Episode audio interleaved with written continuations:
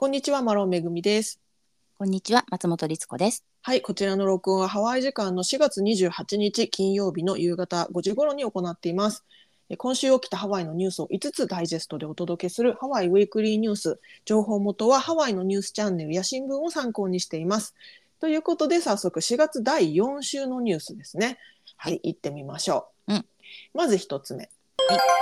えーラニカイトレールから落下し、ハイカーが、えー死亡したということで、ちょっとね、ショッキングなニュースが伝わっております。はい。うん、ラニカイトレールというのは何かというと、まあ、通称ラニカイピルボックストレールとかラニカイトレールとかって呼ばれるんですけど、うんうん。正式名称はカイバーリッジトレイルというものでオアフ島のカイルアのお隣のラニカイの地区にある、えートレイルですね。はいうん、でここでですね23日先週の日曜日にの朝に、えーほんえーごめんなさいアメリカ本土から旅行に来ていた60代の男性が、えー40フィート、まあ、約12メートル落下して、えー亡くなったということなんですけどこれ、うんあの落下した怪我で亡くなったというよりはもしかしたらそのトレイルにいた時点で体調が急変してとかまあ何か発作的なことが起きて、えーそそれで落下してしまったっていうことのようなんですよね。うんうんうんうん、あの詳しくはですねあんまり発表されてないんですけどとにかくその落下の原因が何かあの緊急事態い医療的な緊急事態が起きたことで落下したっていうふうに言われてるようです。はい。うん、でこれによって、まあ、あの救急隊があのとか消防隊が出動したりしてあの救助が行われたんだけども亡くなってしまったということなんですって。ねうん、であのラニカイペルボックストレールってすごく眺めもいいあのラニカイの海がね一望できるすごく綺麗な美しいトレイルだしトレイル自体の距離も短いのでえ確かね全体で2キロぐらいしかなかったんじゃないかな。うん、距離で言えばですけねど。はいうんうんだからすごく短いトレイルできなのであえっとね全部で1.7マイルだからまあキロに直すと2.7キロぐらいあ、三だそうです。キロ弱か。うんうんうんまあ、でもそれは最後まで行けばっていう感じだからうん。うんあのそのバンカーのところまでピルボックスと呼ばれるあのいわゆるななんていうんでしょうね小屋みたいなね見晴らしのはい、あのコンクリートのねはい小屋みたいなのがあるんですけど、そこまでだったらもっと短いんじゃないかなっていう気がします。はい。だから、まあ、気軽に行けるっていうことで結構旅行者がいたくさん行く場所なんですけど、うん。実はここね結構危険なトレイルでもあって結構怪我人とかたくさん出てるんですよね。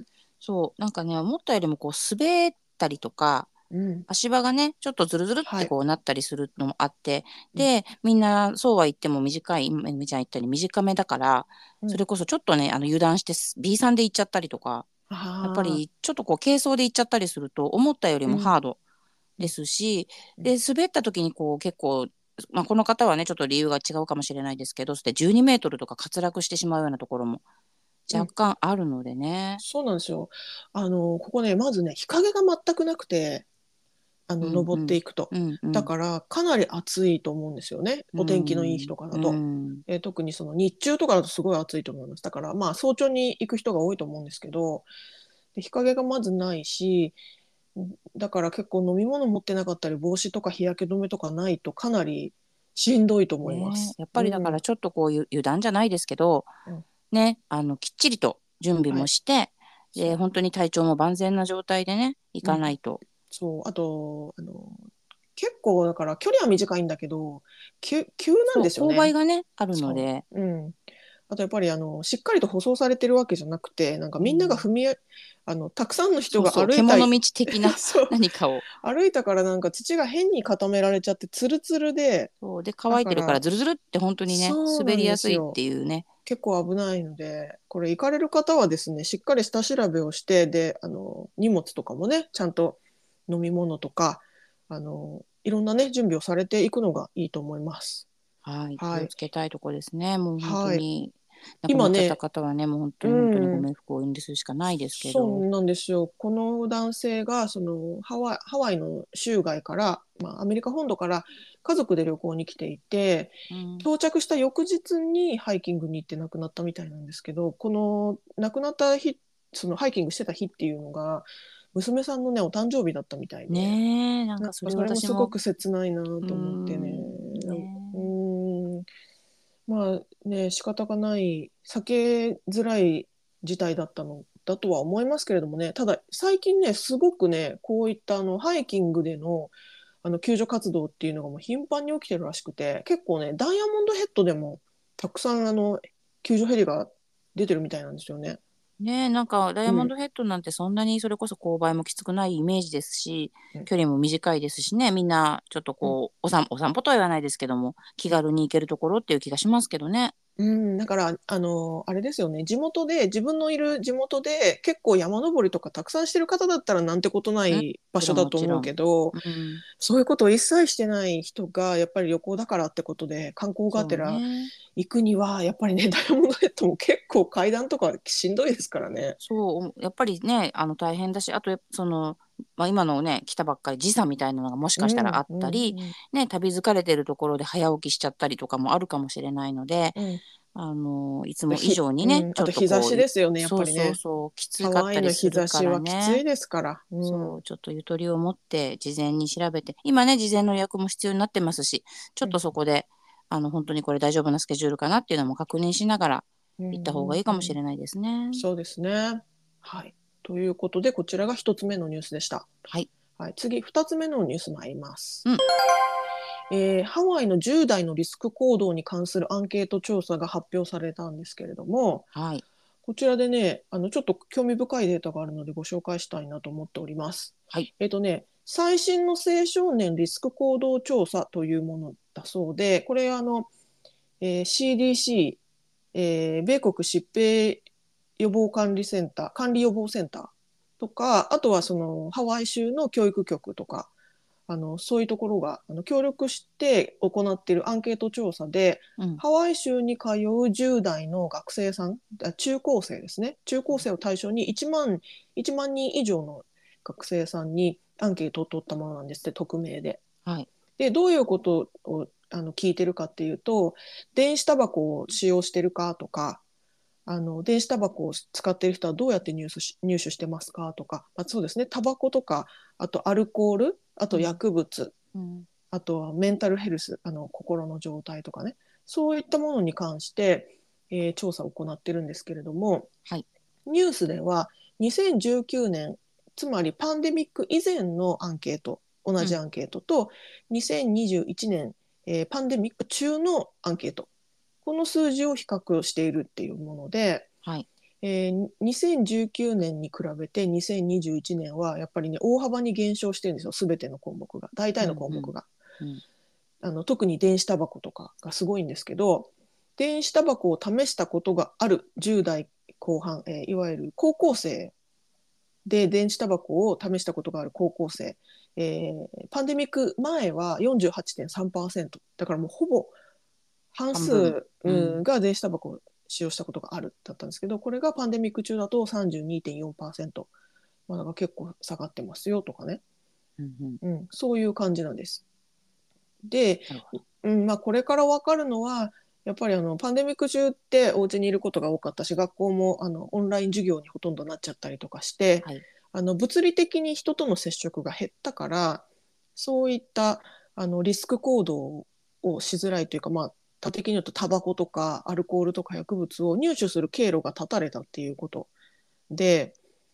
ということはつまりそういったこういうすでにある交友関係からこういったものを手に入れてる人が多いっていうことが分かったっていうことなんですって。まあね、でもそりゃそうよね、きっとね。うん、だからなんか全く関係のないあのディーラーみたいな人を自分でこうインターネットとかわかんないけど探して入手するっていうことはほとんどなくてやっぱり友達とかあのコミュニティの中で入手しているっていうことなんですってね。ね、まあでうん。もそれはそう言われればきっとそうだし、でそれが、わあ素晴らしいねって言っていいのかどうかちょっともうここもうん、ね。あのその数字がね悪い悪いというかそういうこリスク行動が減ることはもちろんいいことだと思いますけど、うん。じゃあねその年頃の子たちが友達と実際会えなかったり学校に行けなかったりするその状況っていうのはやっぱり不健康なものだから、うん、あと今ねもうあのそういったパンデミックの規制っていうのがもうなくなってますから、うんもうねそういう意味ではまた戻元に戻ってる そうだよね。そ可能性も高いわけですから、ね。23年とかまた見たら戻っちゃってるかもしれないですし、ちょっとね。うんううん。うんなるほどね。逆にもそう、逆に。にねそのメンタルヘルスっていう項目があって、はい最近抑うつ状態であるってつまりあのうつうつになってる状態であるっていうこいう答えに関しては、えーパンデミック以前が34.7%パンデミック中が34.8%だからほとんど変わらないんですね。うん、横ばいか。うん、ここはあのあまり影響がなかったっていうことなんですけどネットいじめを受けているこれは10代前半中学生の回答でネットいじめを受けていると答えた人がパンデミック以前は22.7%パンデミック中は27.7%だから結構パンデミック中にネットいじめが増えたっていうのも、うんなんかねすごくなんていうんでしょう何かを象徴しているような気もした。ね。うんうんまあね、これってだからそのいいじめてる方じゃなくてきっといじめられている方がうん。うん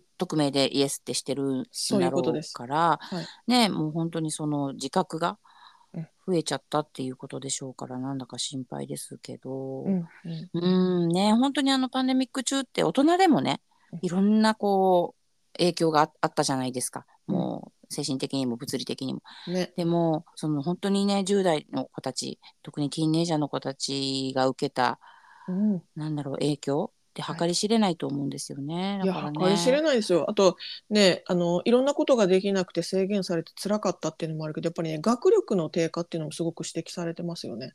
うんうんだってやっぱりオンラインでそのいわゆる学校に行って隣に友達がいて目の前に先生がいる状態と、うんねオンラインでやる状態でなかなかそのモチベーションとか集中力とかを保ちきれない子が多い。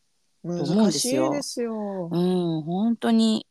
うん。だからいやうちもまさに子供たちがその本当にドンピシャで当たってたんで、そうですよね。ティーンエイジャー君たちがね。うん。あーもう二度とあんな状態にはさせたくないってやっぱり思いますもんね。もちろんそうのん。最初に出てきたリスク行動の話は数字が減るのは大賛成なんですけど。うんうん。うん。いやーだからねいろいろなことが浮き彫りになった数年間でしたね。そうです。ね。まあねそういうのがだからまあ数字でこれを測ってじゃあいかにこれからどうしていくかっていうところだと思うんですけどもねおそらくね、うん、こういったあの数字が学校とかいろんなね教育関係のところでシェアされて研究させれあのされていくんでしょうけどもね。ね何かの形でこうそれをねうん。生かすなりあの修正するなりわかんないですけどそうそう。ねいい形ではい、対応できたらと思います。うん、ちなみにその電子タバコは電子タバコであってもハワイ州ではあの未成年の使用は禁止されてますから、はいだから違法なんですよね。ただこれだけみんながね多くの人があのアクセスできる状態にあるっていうことが問題だからやっぱりそこをねどうやってアクセスさせないようにしていくかっていう仕組み作りを考えなきゃいけないですよね本当にね。そうですね本当にね。はい。ということでこちらが2つ目のニュースでした。はい。はい、次3つ目のニュース参ります。はい。えーこの夏のフライトの価格が高騰することが予想されてるんですって。もうやめて。はいや。めて。これはどちらかというとですね、あのーハワイから、えーどこか旅行に行くってあのっていうことみたいですけれどもね。もうそれでもやめて。もうこれじゃなんか何もかもあげないで。うん、あのーこの夏あの今すでに、えー結構ワイキキにぎわってるみたいな感じでただあの国際市場いわゆる日本からの旅行者をはじめとするアジア諸国とかあのヨーロッパ諸国からの、えー旅行者っていうのはまだまだそれほど以前ほどは回復してないんだけれどもうん。だけどもこれだけ今ねにぎわっていると。でさらに、えーホノルル空港ではですねあごめんなさいハワイアン航空のことに限って言うとエンジン供給の問題で5機の飛行機が稼働できない状況でスタッフとかパイロットも不足してるから結構フルフルでその便が飛ばせない状態になってるみたいなこともあるんですって。だからそういったいろんな原因がある。あとそうだ。滑走路もあのホノルル空港でね改築したりして、あの使えない状態になってるところとかもあるとかね。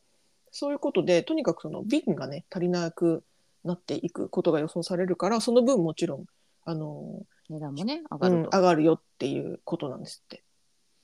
うーんまあなんかねとにかく本当に旅行決まったらまずじゃあ飛行機を確認してね、うんうん抑えなきゃいけないっていうことなんでしょうけど、うんなんかねいろんなね需要と供給のバランスが本当にうん合わないな、うんおかしいな。そう あの専門家によると往路いいわゆるハワイからどこかに行く便はまだ取れてもどこかからハワイに帰ってくる便がかなり難しくなるっていうことみたいです。うん、つまりハワイに入るのが大変ってことですよね。なんか飛行機ってでも行ったら帰ってくる イメージなんだけど違うのか。ね行ったっきりってことはないと思うんですけどね。ね同じ人数がねほほぼ同じ人数が移動してるはずなんだけど。なんかちょっと下せないところはありますが、あだからあれじゃないですかやっぱり滑走路の問題なんじゃないですか。ああそうかそうか、うん飛びたくても受け入れられないってことかこっちそうそう飛び立つのはできるけど、うんうん。受け入れる側のでもそれも入ってくる変じゃん滑走路が足んないんじゃない？わかんないですけどね。うん。うん。まあね、なんか本当にこうやっぱり今でもやっぱりいろんなものが高い中でこれからまたさらに上がるであろう予測なんてもう聞きたくもないんですが、でもまあ本当なのであればね対応していかなきゃいけないですし、うんうん。うん。ただね、一応ね、その臨島間、ハワイ州の中でのフライトは39ドル航空券とかハワイアンが出すって言ってたりして、だから臨島間は結構いいんじゃないかってことみたいですよ。そうなのよ。うん。安いのよ、39ドルってすごい安いですよね。だから往復でさ80ドルぐらいだったりするわけでしょ、うん。まあもちろん何かしらプラスになるとしてもね。うんうん、そしたら本当にめちゃめちゃいいですよね。ううん。んだからもちろんその帰りで行ってこようかな、日帰りだったらいいですよね。やっぱり、うん。あのネバーランド泊まるってなるとホテル代とかもう。レンタカー代とかね 高くなっちゃうけど。であとうん。パンデミックの前までよりもやっぱりちょっとねあの本数が減っているのでうんうん。例えば一番遅く、はいあのネイバーマウイ島一番遅く出てくる便が前は11時台とかあったんですけどね。ん。そうでももうそれがなくなっていたりするし多分ヒロやコナナも同じくだと思うんですよね。だから、うん。まあ、1日まるっと遊ぶと言ってもい以前に比べると、まあ、うんいわゆる最終がね、うんうん早くなっちゃってるとは思いますがそっかそっか。うーんでもまあだから逆にネイバーはそうやってなっていくのに、うん。えー、とアメリカ本土だったり、まあ、海外だったりっていうのがねあんまりこれ以上高くならないといいなと思います。ううんうん。うんん。あとですね、その専門家によりますと、アジアの発着便が増えるだろうってことで、そうすると、あのアジアからの旅行者も増える、まあいいことなんですけど、はい。ダブルプレミアムって呼ばれる価格設定が行われるだろう。つまりめちゃめちゃ高い。やめて出 に。てくるだろうっていうことみたいですよ。え。うん。なんかその本当まさに今日今日からですよね確か、えっと、日本の4月29日からはい、その水際対策が緩和されて、うんうん。えっとゴールデンウィークですしね。ね、うん。でなんだっけあのワクチン証明とかいらなくなったんですよね多分、はい。海外から入るのに。はい。だから、まあ、あのルール的にはこれから今まで以上にもえ言ってしまえばコロナの前とうん。ほぼ同じような感じになっていく中で、じゃあ行こうよっていうふうに思った時に、うん。もうね今以上に飛行機代が高かったりしたら はい。とても嫌だし、私たちもあそれだったらね日本帰りたいなって思ってもうん。やっぱりねにあまりにもチケット高かったら考えちゃいますもんね。そうなんですよね。うん。なんとかしてこうね逆に夏は繁忙期だから、うん。もちろん若干高くなるのは仕方ないとしてまあ、も、毎年ね高くなってましたけどもね。とは思いますけど、でもね久しぶりに来る人たちも多い。私たちだって久しぶりに帰りたいってなったらうん。うんまあちょっとそこで水を差すようなことをやめてうんね、なんとかこうだから抑えていただきたい。うん、だからやっぱりね便を増やさないことにはですけどねやっぱりあのパイロットが足りないっていうのがかなり問題みたいですけどねパイロットそんなにボコボコ増やせないですしねまあ今日の明日でできることじゃないからね。ね訓練とかも必要だからうん難しいですけどもねまあちょっとそういうことを念頭に夏のね計画を立てるのがいいみたいですよっていうことでですねし。た。ちょっといろんなニュースもあのチェックしておきましょはい。ということで、こちらが3つ目のニュースでした。はい。次、4つ目のニュース参ります。はい。えーハワイの公立学校の新しい給食レシピが開発中なんですって。う。うんうん。私ね、これ知らなかったんですけども、あの、アメリカの、えー公立学校の給食ってありますよね。はいあのカフェテリアで提供されるお食事、ランチですね。はいこれはあの米国農務省 USDA と呼ばれる米国農務省の認可が必要なんですってねなるほど。レシピに。なるほど。うん、で今あの新しくハワイであの新しくレシピ11個考案してそれを USDA の認可プロセスを進めてるとこなんですって。でその認可が下りればハワイ州内の、えー公立学校はもちろんなんだけれども全米の、えー公立学校でもそのレシピを使えるよっていうことなんですって。なるほどね。ハワイだけじゃないのね。うんうんうん、そうみたいです。ただあのこのレシピというのがですね11個あるんですけど、うんあのハワイで地元のでで取れるえー地元農家の食材とかを使った、えーメニューっていうことなんですって地産地消みたいな、はい。うん、ことだからハワイで手に入るけど他の州とか他の場所だと手に入りにくいものとかもきっとあるじゃないですか。うん、だからうそういった場合はなんかおそらくあのアレンジが加えられるみたいななんかそういうことみたいなんですけどもねなんかね美味しそうですよすごく。えっとねうん、公開されたレシピがエンチラーダキャセロール、えーかぼちゃとと豆腐のタイカレーん。うんうん。沖縄スイートポテトの田舎パンかぼちゃと鶏肉のカレーシチューなどだそうです。うん、全部、なんか美味しそ美味しそうですよね。なんか私、うんあのアメリカのあの学校の給食ってなんか豆のドロドロのやつとパンとかホットドッグとかそういうイメージでしたけど、う。いや、そうでしたよ。あとなんかカピ私の。あとなんか覚えパスタえ何？あのマックチーズマカロニチーズとうんうんうんそうかそう。そうですよ。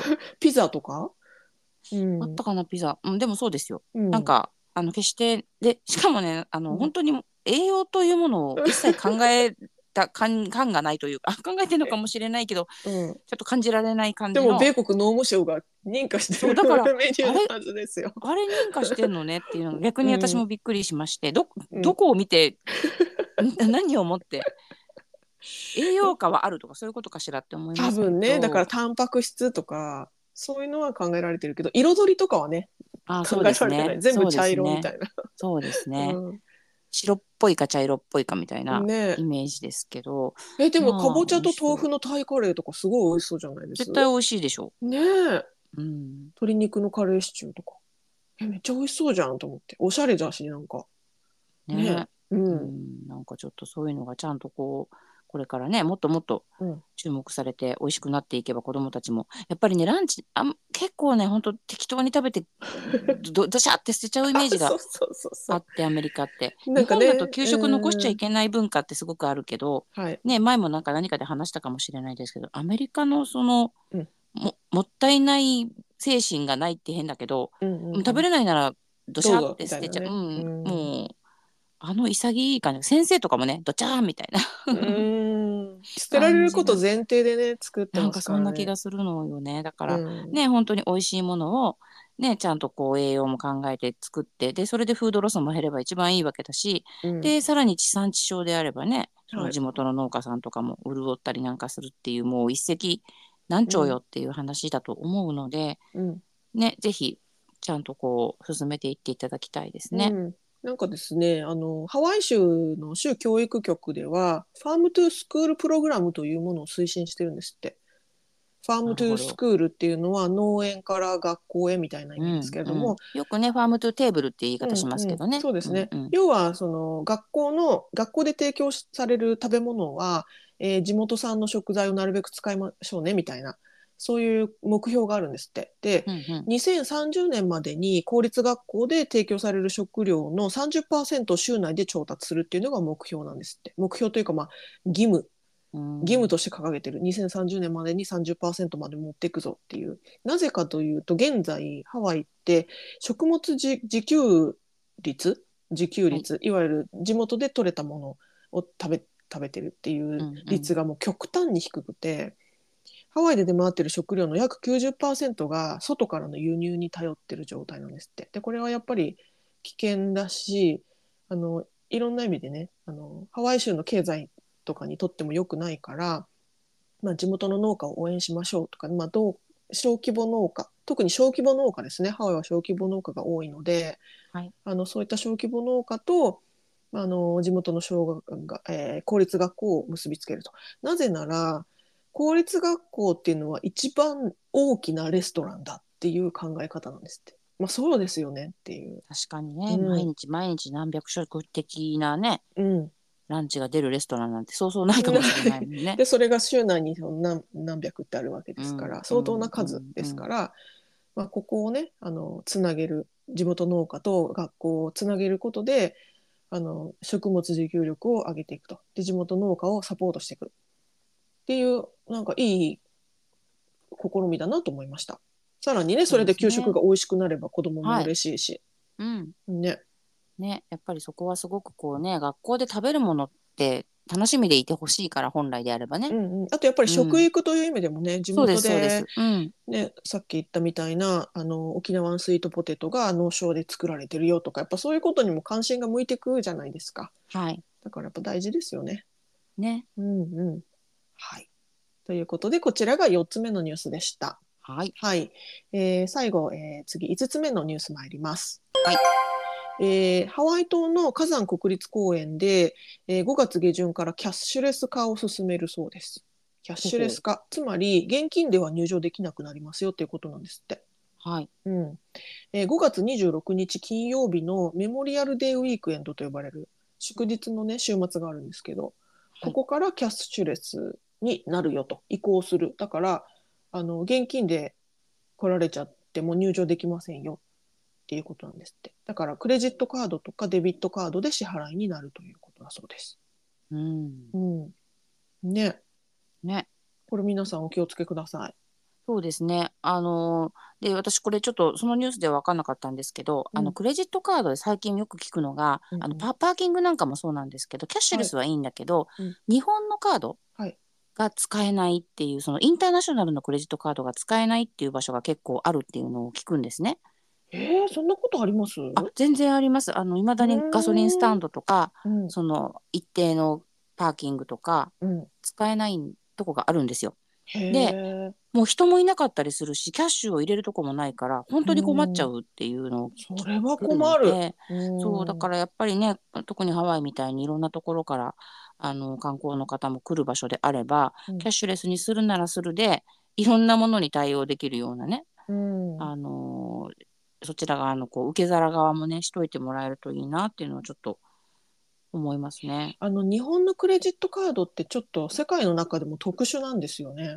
あそうなのね。うん、あの逆に私たちみたいにアメリカですアメリカに住んでてアメリカのクレジットカードが日本だと使えないことがすごく多いじゃないですか。はいはいはい、だからネットワークがね違うんですよね。なるほどね。うん、うん、なんかね、本当若干その例えば手数料が他よりも高くなっちゃうとか、うん、そういうのは仕方がないにしても、うん。使えないって受け付けませんよっていうのはちょっとね、あうのん。困るから、まあちょっとそのこ今ニュースになったところの話は分かんないです。もうそこはね、あの対応してるかもしれないですけど、ハワイ火山公国立公園はあの人がいるはずなので、あそっかそっか。なんとかなるだからまあ最悪あのまあでもね支払いができなかったら入れないとは思いますけどね。うんまあ、ちょっとね、うん、そこはあの日本のカードが使える使えないの話は全然ニュースには言ってなかったので、うんあの関係ないかもしれないんですけどちょっとね、最近そういう話を別で聞いたのでこれはそれは困りますね。ねうんそれは困ります。やめていただきたい。ねそこも含めて、あのこれからもっともっとねスムーズになっていくといいなと思いますけどね。はいただあのおそらくハワイでは今後こういう形でのキャッシュレス化がどんどん進んでいくんだろうなって思いますね。まあ、キャッシュレスうんうんうんにすることで人員もね削減されて、そうですねあそこにずっコと座ってるのも大変だしね。そうそうコスト管理もしやすくなりますしあのいろんな意味でねあのいいんじゃないかとは思いますけどもね。私ももうほとんど現金持ち歩かないですから、逆に現金しか支払えない支払えないとことか時々あると困るし、そう。うん。逆逆行していまだにあるんだよね。ね キャッシュ時々ありますよね。えーってなります。うん。そうそう。だからおそらくどんどんどんどんそういうキャッシュレス化が進んでいくんだろうなと思うけど、まあ、キャッシュレス化進めるんだったらねちょっとそういうあのネットワーク的なところもいねインフラもね、うんちゃんと整えていただきたい。ただきたいですけどもね。うんはいえーちなみにですねこのハワイの、えーえー火山国立公園のパスっていうのがあって、うんあのパスっていわゆるなんか年間パスみたいなやつとかあとなんかよ、うんうんうん4日パスとか確か何日か間のパスとかあるんですよね。でそういうのを買っとくとあの入りその期間は入り放題みたいなで出たり減ったり何回もできるよっていうのがあるんですけど、あのハワイ国立公園って結構あのインターネットが不安定だからあのインターネットを頼りにしてると入ろうと思った時にそれが表示できなくて入れないとかいうことがあるかもしれないからしっかりあのモバイルとかにダウンロードしといてくださいねってことだそうです。ああなるほどね。うんうん、確かに確かに。やっぱねさっきのインフラの話で言うと ハワイ結構インフラ弱いインターネットインフラ弱いとこが多いから、ね、電話もガシャガシャガシャってなっちゃったり、うん。ラジオがぐしょぐしょぐしょぐしょってなっちゃったりね。とかね。時々なんか一瞬1秒ぐらい電気パッて消えたりとかね、ありますあります。ね。短い停電。はい、うん、なのでお気をつけくださいということでした。はい、はい、えーこちらが5つ目のニュースでしたということで、以上、えー今週のニュース5つお伝えしました、えー概要欄にソースのリンクを貼っていますのでご興味のある方はぜひご覧ください。はいはい、どうもご視聴どうもありがとうございました。はい、ありがとうございました。えー皆様、もしよろしければ、レビューやコメントを残してもらえたら嬉しいです。この番組は、Apple Podcast、Google Podcast、Spotify、YouTube なので、毎週土曜日の午後に配信しています。では、また来週土曜日にお会いしましょう。はい、さようなら。さようなら。